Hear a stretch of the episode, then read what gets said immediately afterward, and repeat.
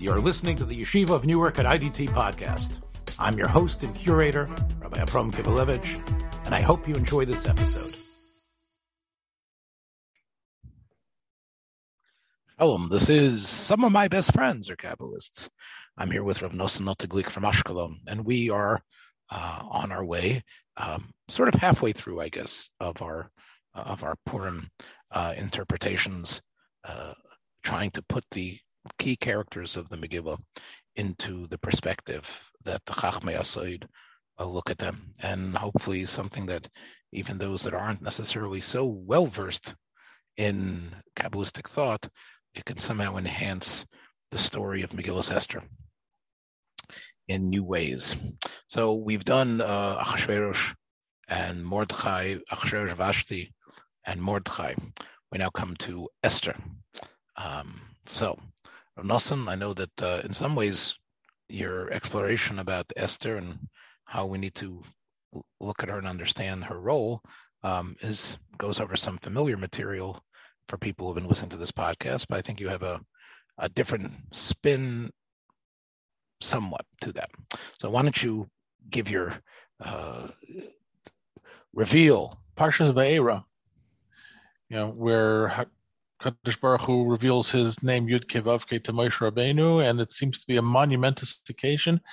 And what makes this occasion so special? You know, what's what's really the difference between knowing this, you know, knowing this name of Hashem and knowing that name of Hashem? So, um, I guess we'll start with the Ibn Ezra's pshat, which is brought down by the Ramban, and, and the Ibn Ezra says, look, you know, the the Avos they had a concept of of um, kel shakai, which means to say that the that Hakadosh Baruch Hu is capable of doing doing great miracles for them. He wants to emphasize the miracles that Hashem did for the others were great and amazing things, but they were done through a process of adjusting or overriding the celestial spheres, which in the terminology of, of the medievals and the ancients meant something along the lines of um, adjusting the possibilities or the probabilities that are inherent to the natural order in order to make things happen in a way that is more premeditated and more pers- purposeful. So if you're, you know, if you're a tzaddik and you you're in trouble, and then suddenly just something happens to come together to work just right, just for you, and you know that this is not you know, you don't yeah, certainly certainly have the intuition that this is not what is the standard event that's supposed to happen according to the according to the natural order of things. So you would feel or you would know that that this is Hashem intervening in your life as an as an act of love and providence for you. And then, you know, the difference between that and and uh, and the Madrega Moshe who was, you know, who received Hashem's name Yud Ke Vav Ke, is that Yud Ke Vav Ke is even greater and less explicable miracles. So those miracles that actually violate uh, any natural order and are therefore like uh, objectively miraculous and inexplicable in any other way than to say it's a miracle It was done out of love for by Hakadosh Baruch Hu for the people who are the recipients of, of that you know of that miraculous intervention. Nate, let me let me just pause for a second. Is is laying out like three levels of reality. There's one that's a purely natural world, in which miraculous things don't happen. You could have either uh, things that are preordained by the natural order, or things that happen randomly. And then you have a secondary level where where you have a a certain intrusion of the miraculous into the natural order.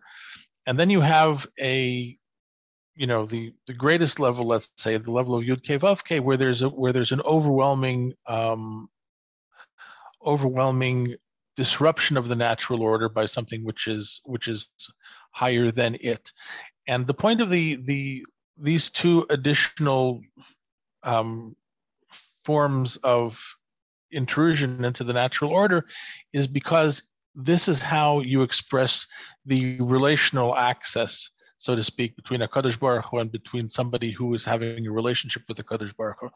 And um, the more philosophically inclined um, did not think much of miracles because they didn't think much of any other you know reality besides the natural order? In other words what why do you need to have something intruding into or overriding the natural order? And once again they simply viewed human beings as being in, embedded in the same natural order that governs everything.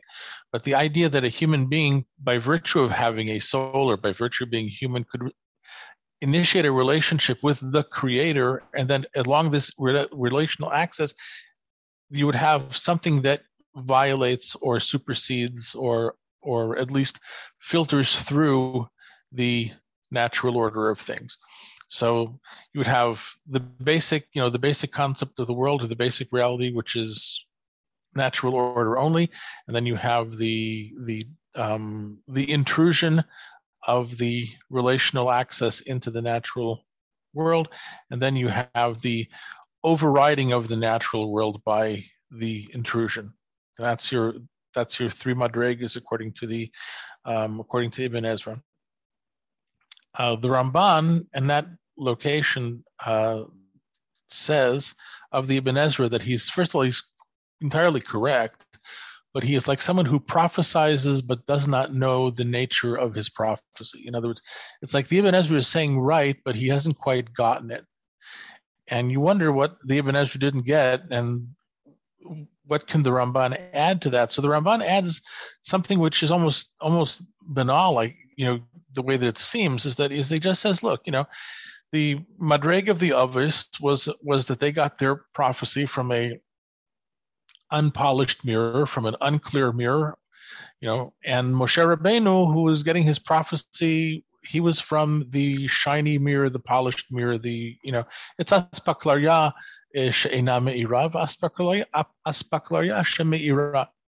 Right? And you kind of wonder, so what is the what is the Ibn Ezra really accomplished by by taking those two metaphors, which he finds in Chazal and, and stating them as, as being part of this, you know, being part of this, um, you know, structure, right? What is the Ibn Ezra, what has what has the Ramban actually accomplished here?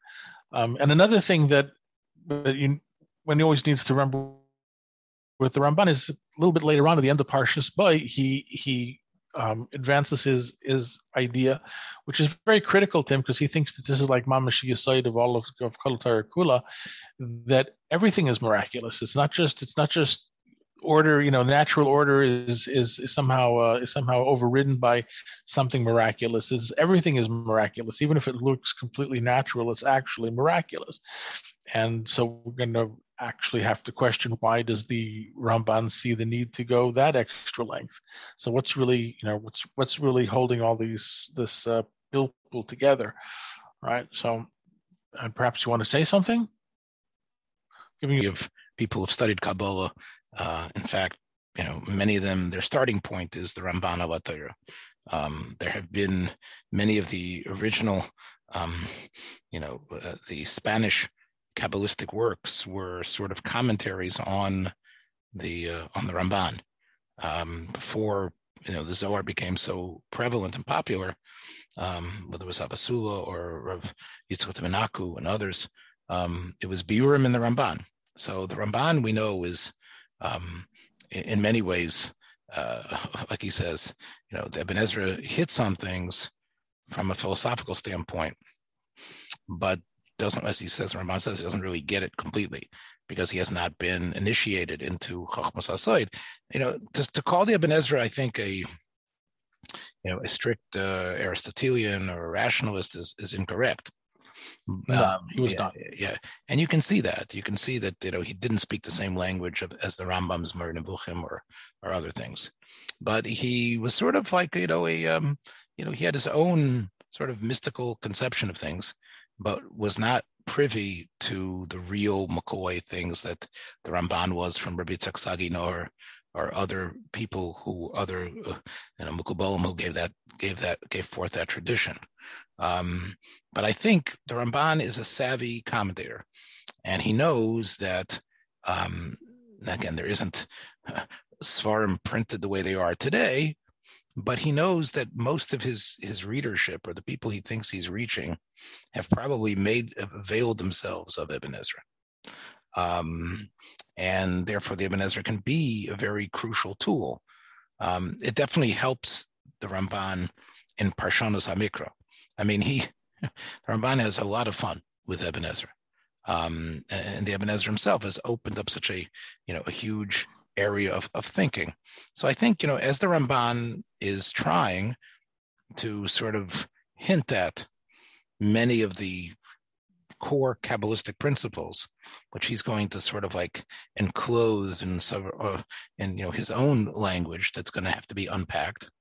Um, he's happy to use Ibn Ezra as his bridge to get there.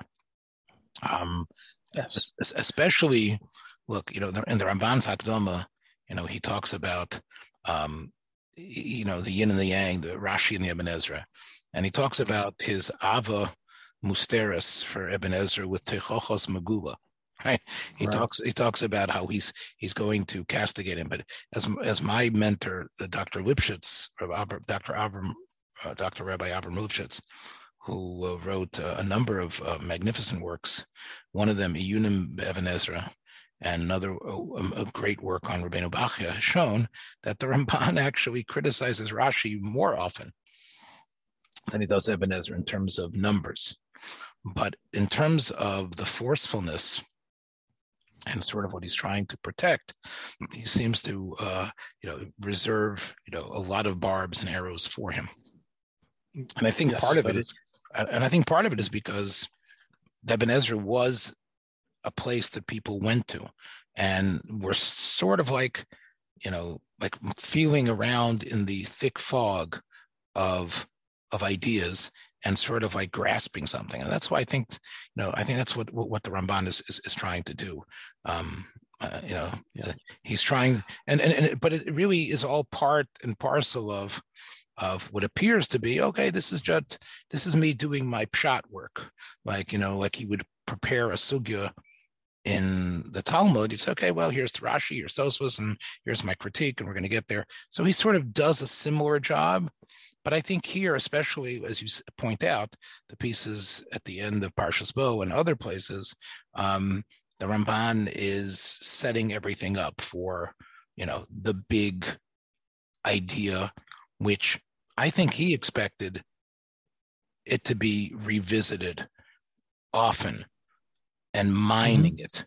Now, before you get on to what you want to build out of this in terms of Hester and terms of the Yisodos, um, I do want to tell you that that um, my um, learning of the Ramban was affected by a lecture that I heard from uh, Chaim Soloveitchik. He should be gesund, the Rav Yoshe son. Mm-hmm. Um, Professor Chaim Soloveitchik, as he's known. And uh, he which surprisingly, because you know he mentioned how although the Rambam was the Girsa Diankas of his father, the great Joseph Dov Soloveitchik of Boston, because he had, you know, he, he sort of knew Rambam by heart by the time he was a, you know, a young teenager. He said the Ramban was his neshama. In other words, the mm-hmm. Ramban, mm-hmm. the Chidush Ramban, started to help him articulate his his way of thinking of things, his Ramban Shas. Um, so it's it's interesting uh, in that way that the same Chaim Soloveitchik who recognized how the Ramban was so crucial to his father's thinking said in a, in a public lecture that I said changed my mind about the Ramban in, in some ways that the Ramban did not have um, the expansive writer's ability to flesh something out well. Um, this is what Chaim Soloveitchik felt. Now, he felt that he, he, he noticed that there are pieces in the Milchamos and pieces in the Chidushim, pieces in Chumash, and pieces in the Sefer Mitzvos that are almost carbon copies of each other.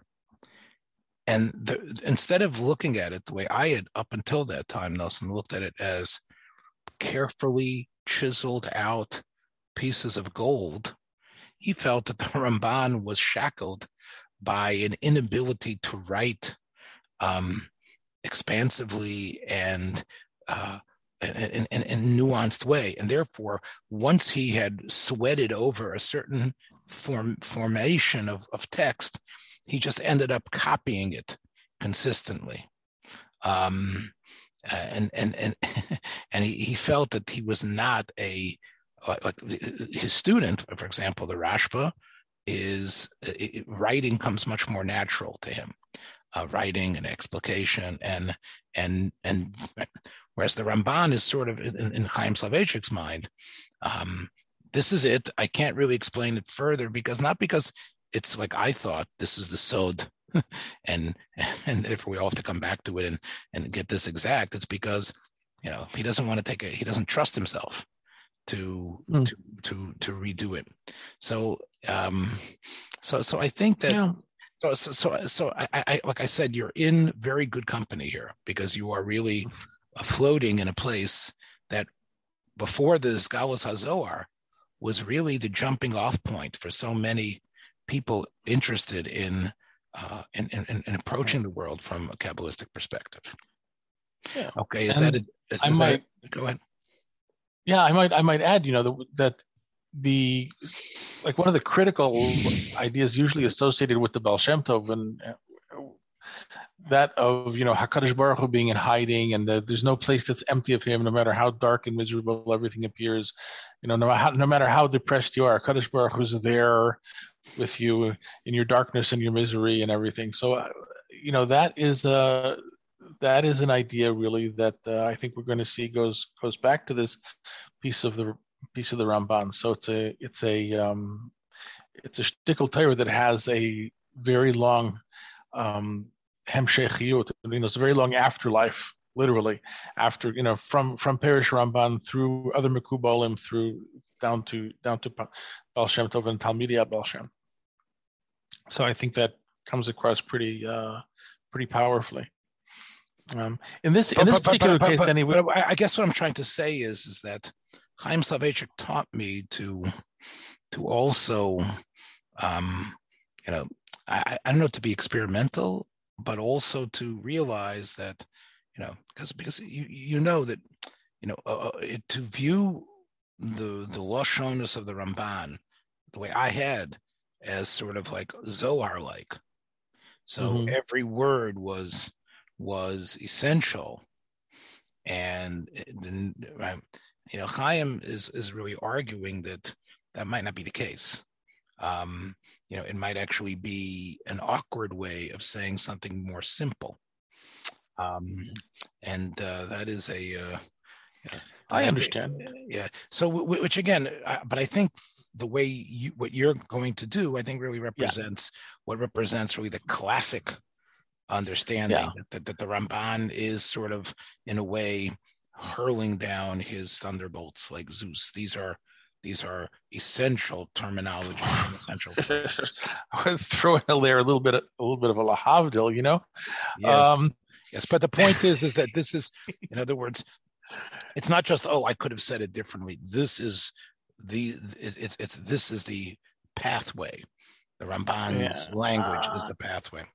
Yeah. I I take it. Look, I I take it. I, I don't know if you know I think at least as far as he's concerned over here, he's he's being intentionally reticent, and and of course we'll never know exactly what he wanted to say unless unless there's a different source that I'm not familiar with, which is very likely the case because I'm not a you know I'm not a big Bekias type uh, type person but um, I, yeah, I think there is some something here that he's hinting to that he really doesn't want to say uh, out loud too much, and I think we're going to see why. And and you know maybe maybe this is what he meant, and and I I'm willing to accept that maybe uh, you know maybe it's not, or at least there's alternative interpretations. But um, okay. I also I also have quite a quite a strong recollection that actually we heard this, or at least I heard this from uh, from Rabbi Menachem Yuni back in the these names of Hashem, as far as the Ramban is concerned, each name is the name is not just a name. It's not a um,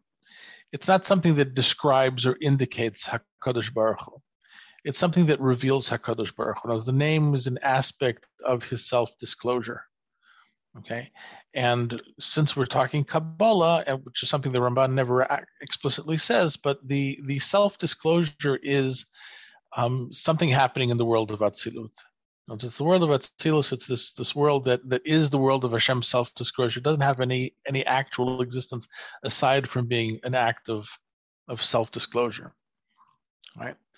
And specifically, if you are a navi, your nevuah comes mediated through a certain name. Now, not not necessarily or specifically this particular you know bunch of letters, okay, but it comes to you through a a prophetic process, which the letters of the name express the meaning of the name and once you're once you're in touch with the meaning of the name you have some sort of aperture into the world of Atzilus. And, and, and you can have basically two ways of two ways of looking in.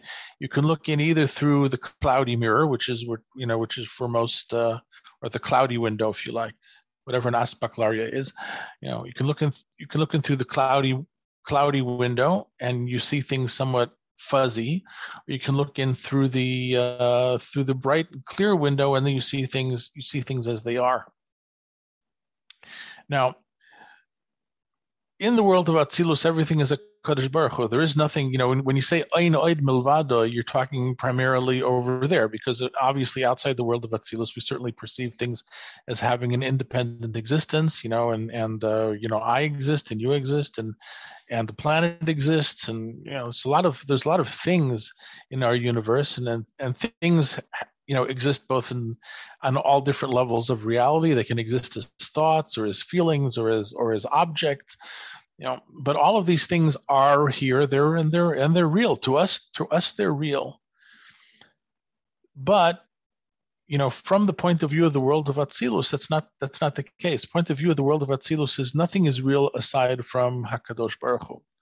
therefore if there is anything that's here and appears to exist, there is some sort of tzimtzum, there's some sort of contraction or modification or withholding of the reality of the world of Atzilus that causes something to appear as if it's distinct and separate and and uh, kind of like given some kind of independent reality.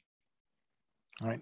So to the extent that the light of the world of Atzilus is constricted to that extent, things will appear to be um, more solid, more discrete, more disconnected from each other.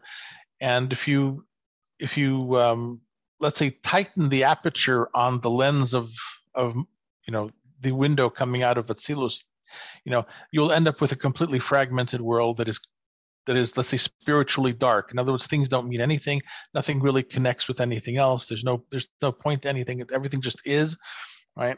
Um, you know the world is the result of, of random forces and there's no you know the as Chazal would say less din less dayon lahavdil okay but that's what happens when you tighten the aperture to Atzilus all the way um, yeah being is emerging out of there but it doesn't but you you miss the you know the oirelikus that is the critical um, there's the the critical nature of the world of Atzilus. If you if you open the aperture a bit more, so then you'll end up with with uh, kel shaka. In other words, the world is real; it exists, but there's these little channels, little pathways whereby whereby some hashgacha, some some providence um, can filter through there.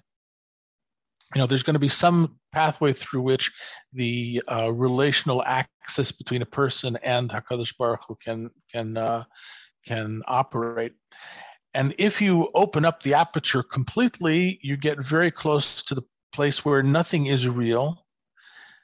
You know, nothing nothing really is anything. Just like the world of Atzilus exists only so that Hakadosh Baruch Hu can relate and reveal Himself to to the um, to us. In this same way, the whole world itself is now just a, a conduit for which through which information will flow from Hakadosh Baruch Hu to to the receiver of the of the revelation. So it all depends, you know, it all depends on how much of the light of Atzilus is shining through this this mirror. Is it is it is it is it the bright clear mirror? Is it the is it the cloudy mirror, or is it the dark mirror, which actually the Ramban never references. I don't think there's a name of Hashem for the for the for the dark mirror.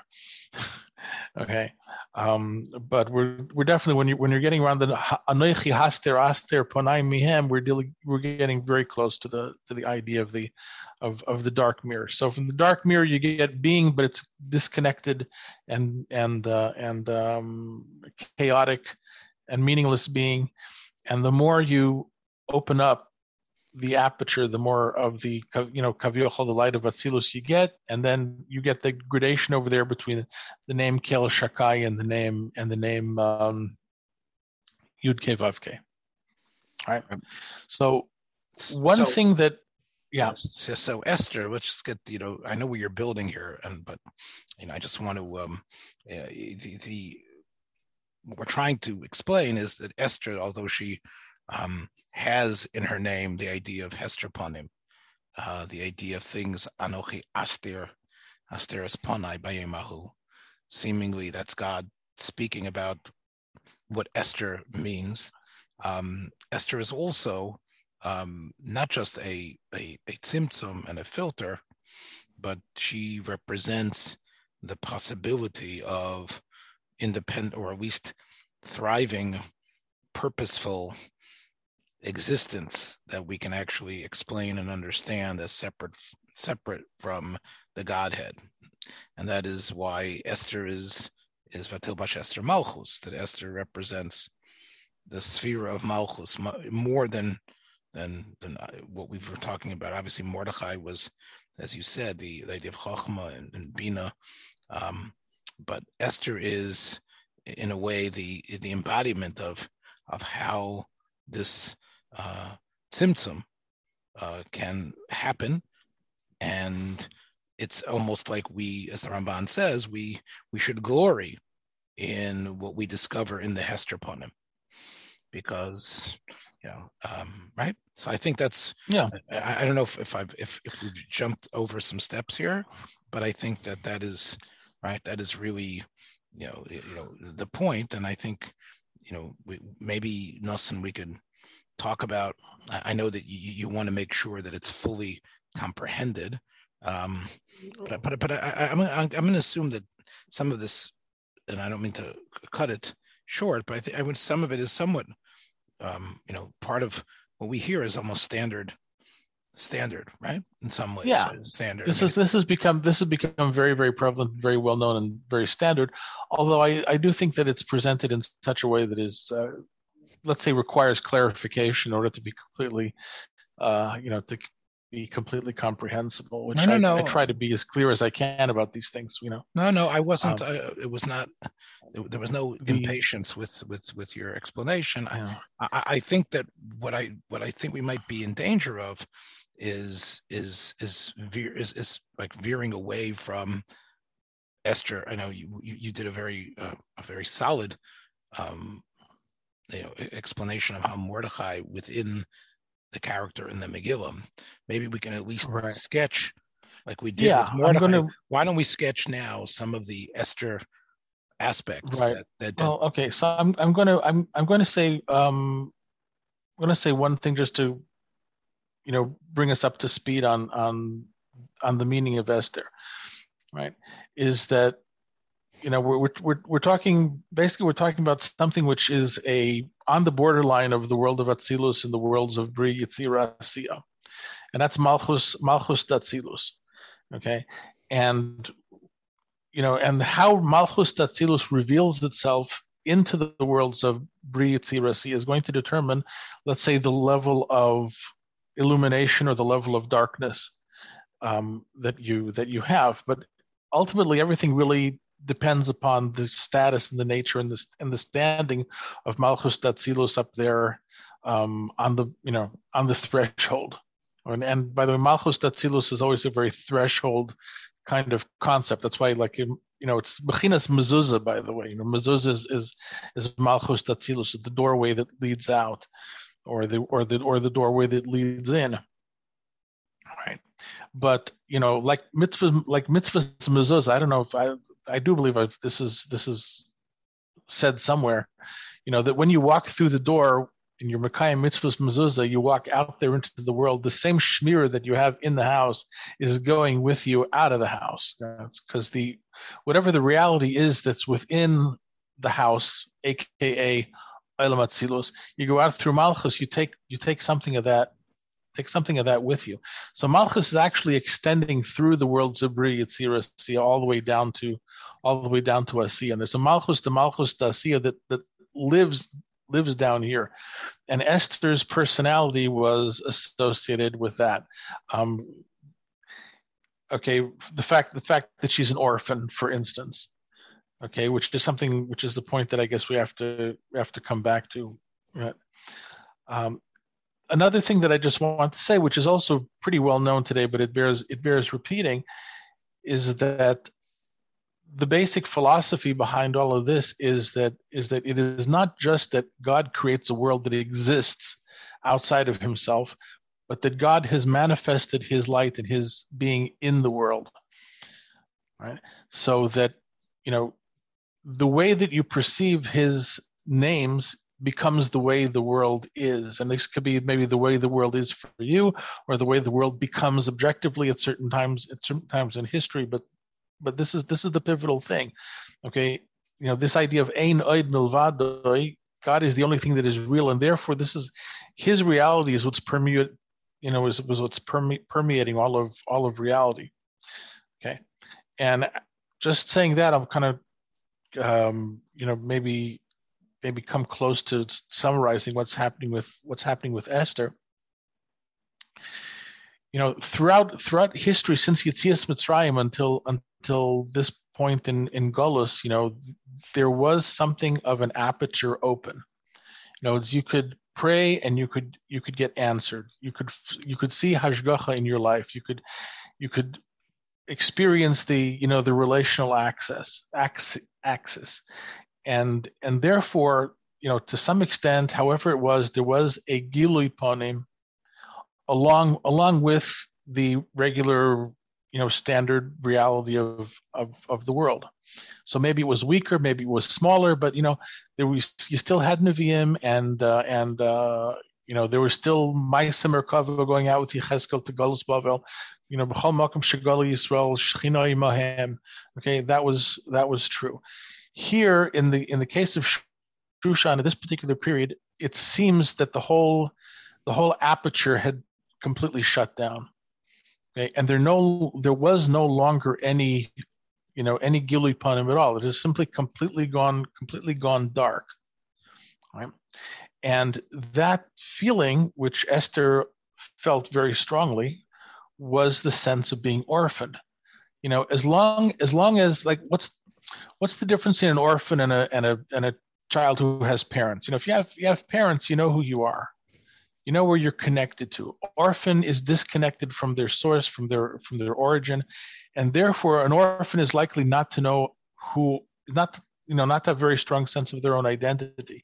I'm just kind of lost. I'm floating around. I don't have any parents. I don't have anybody to to show me who i really am and so an orphan feels empty and dark and that would be kind of like the standard you know the standard uh, emotional situation with with esther so Mordechai is tried very hard, I guess, to to help to help uh, help overcome that feeling.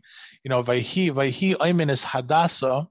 I guess I can say this b'shem b'shem the Kamarna Rebbe. Vayhi Ayminis Hadassah is is Mordechai's attempt not just to have uh, some sort of unification of some sort of yichud with Esther, who he sees as as being the embodiment of Shechina in in in Golos, but also to connect her to her origin with the others right? And the, the, that's why that's why her name is Hadassah because a Hadass has is a Hadass Mshuleshes, right?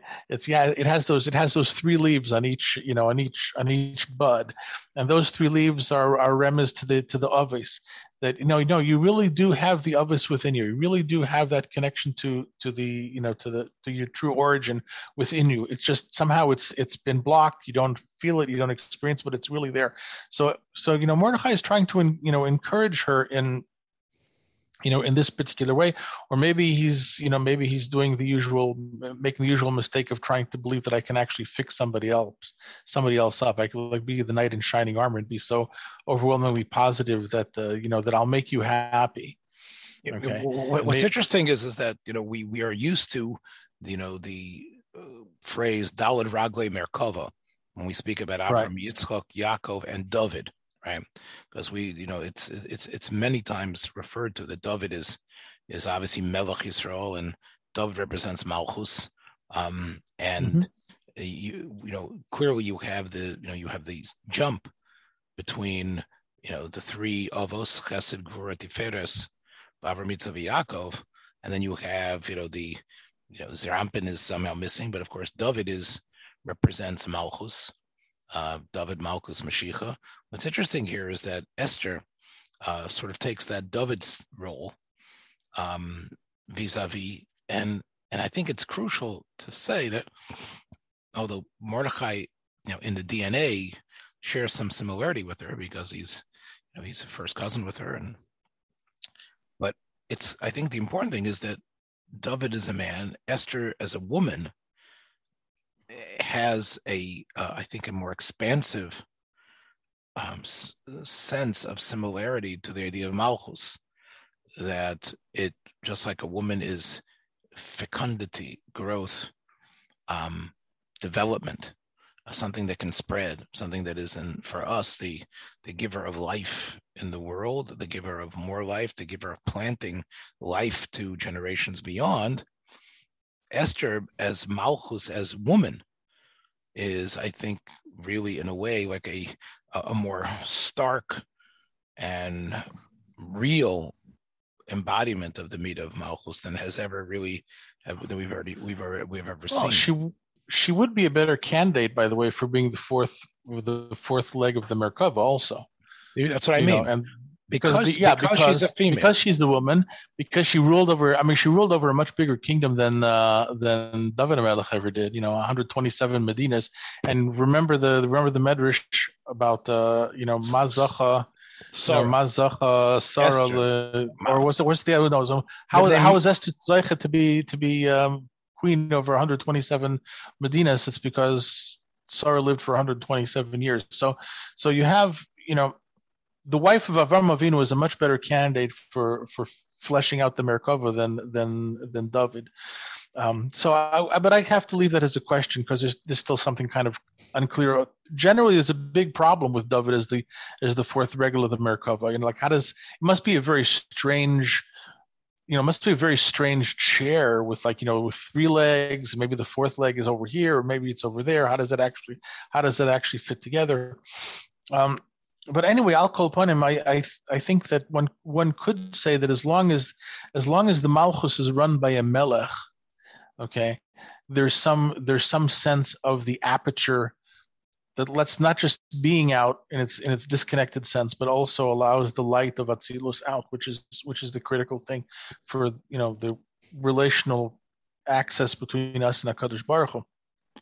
You know, because I, I, I, think it's born and, out. And and right, and and there and therefore you have David Hamelach. So okay, we said it's Malchus, which is feminine, but there's a male, there's a male person sitting in the in the in the chair.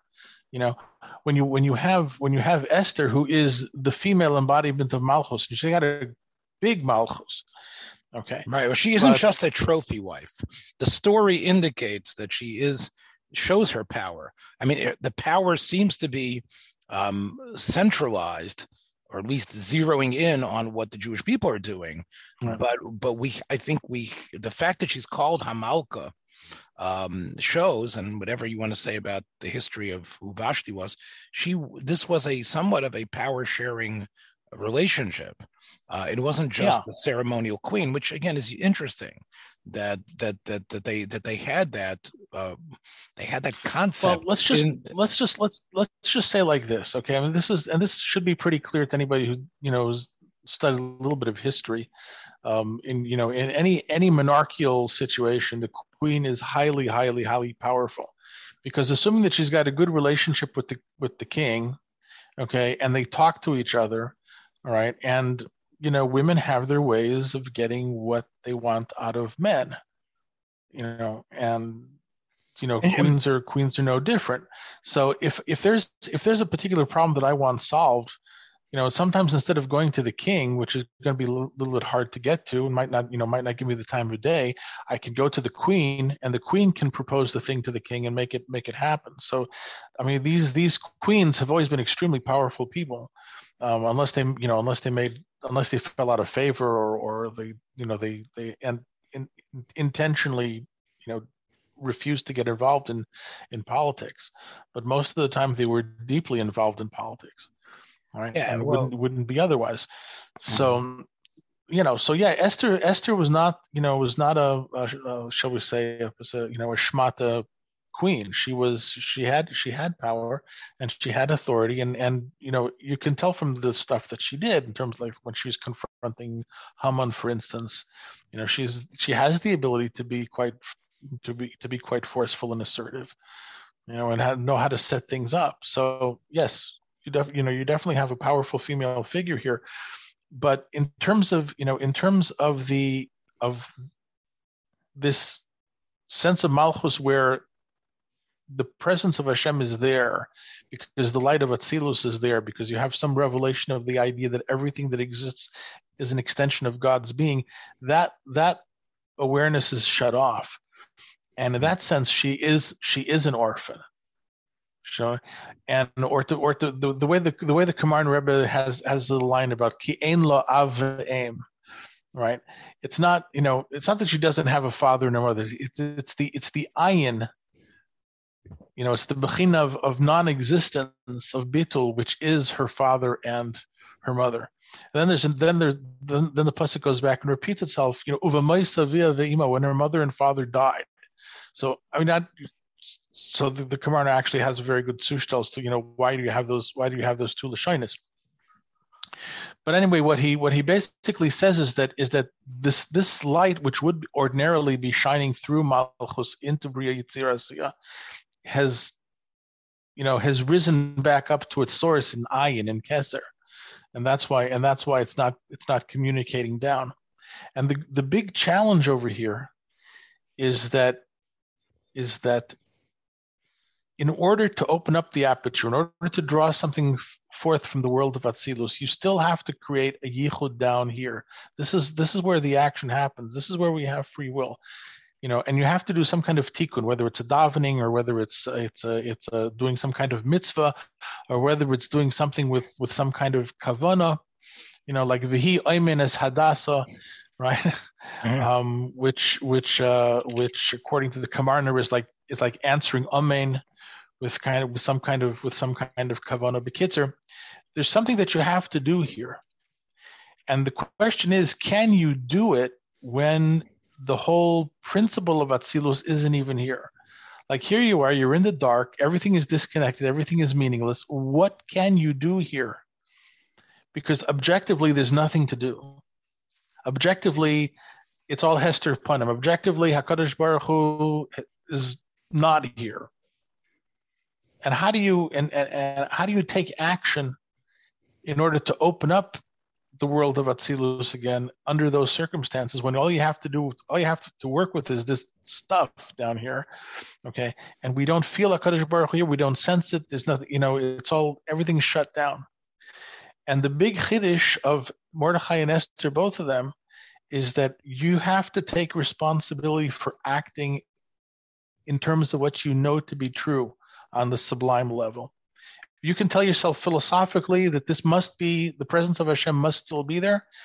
That gives you the right to act and to make the and to do the tikkunim and do the yichudim and make it happen. Right, and that would be the chidush of of the of the idea of hester ponim. Okay, it's that it's that you as an individual person, you know, you have the freedom and you have the right to act as if you perceive these things, as if these things were real to you. And if you can act as if, then you can make it real. And that is, and that's what you, that's what we have to get out of, of, uh, of, you know, that's what we have to get out of the story of the Megillah and the Ness of Purim, basically. So, yeah, I, I, would say that, you know, just to um, emphasize, just based on the psukim themselves, obviously we talked about Achashverosh uh, meaning um, Achras Veresha Shalo, and we talked about him. Right. But but you realize, and we talked about Haman being Midas Hadin. So check this pasuk out. Vayomahu nosan hamelech Achashverosh leEsther Hamalka es Beis Haman. Now, now she gets the Beis Haman, right? She gets right. the Beis Haman, and then Esther gives the Beis Haman to Mordechai right? Right. The the the the, the Beis Haman, right? And and and and, and again, remember, Achashverosh keeps on repeating that. He says, "Vayomer Amelech Achashverosh Esther Malka Ula Mordechai Yehudi Beis Haman Nosati LeEsther." Um, we know Mordechai seems to take over that bayis. I mean, that's the implication. Esther doesn't yeah. need Esther doesn't need another house, but Mordechai can't get the bayis without Esther having it. In other words, the Beis Haman, which is Midas Hadin, um, the the base, the bias where that all occurs, the interactions, mm-hmm. the interplay, it has to be gone. It has to be from Mal from Keser or or from uh, you know, or whatever Achashverosh is, has to be to Esther. Esther, uh, more again, my point is, why can't he just give it to to Mordechai?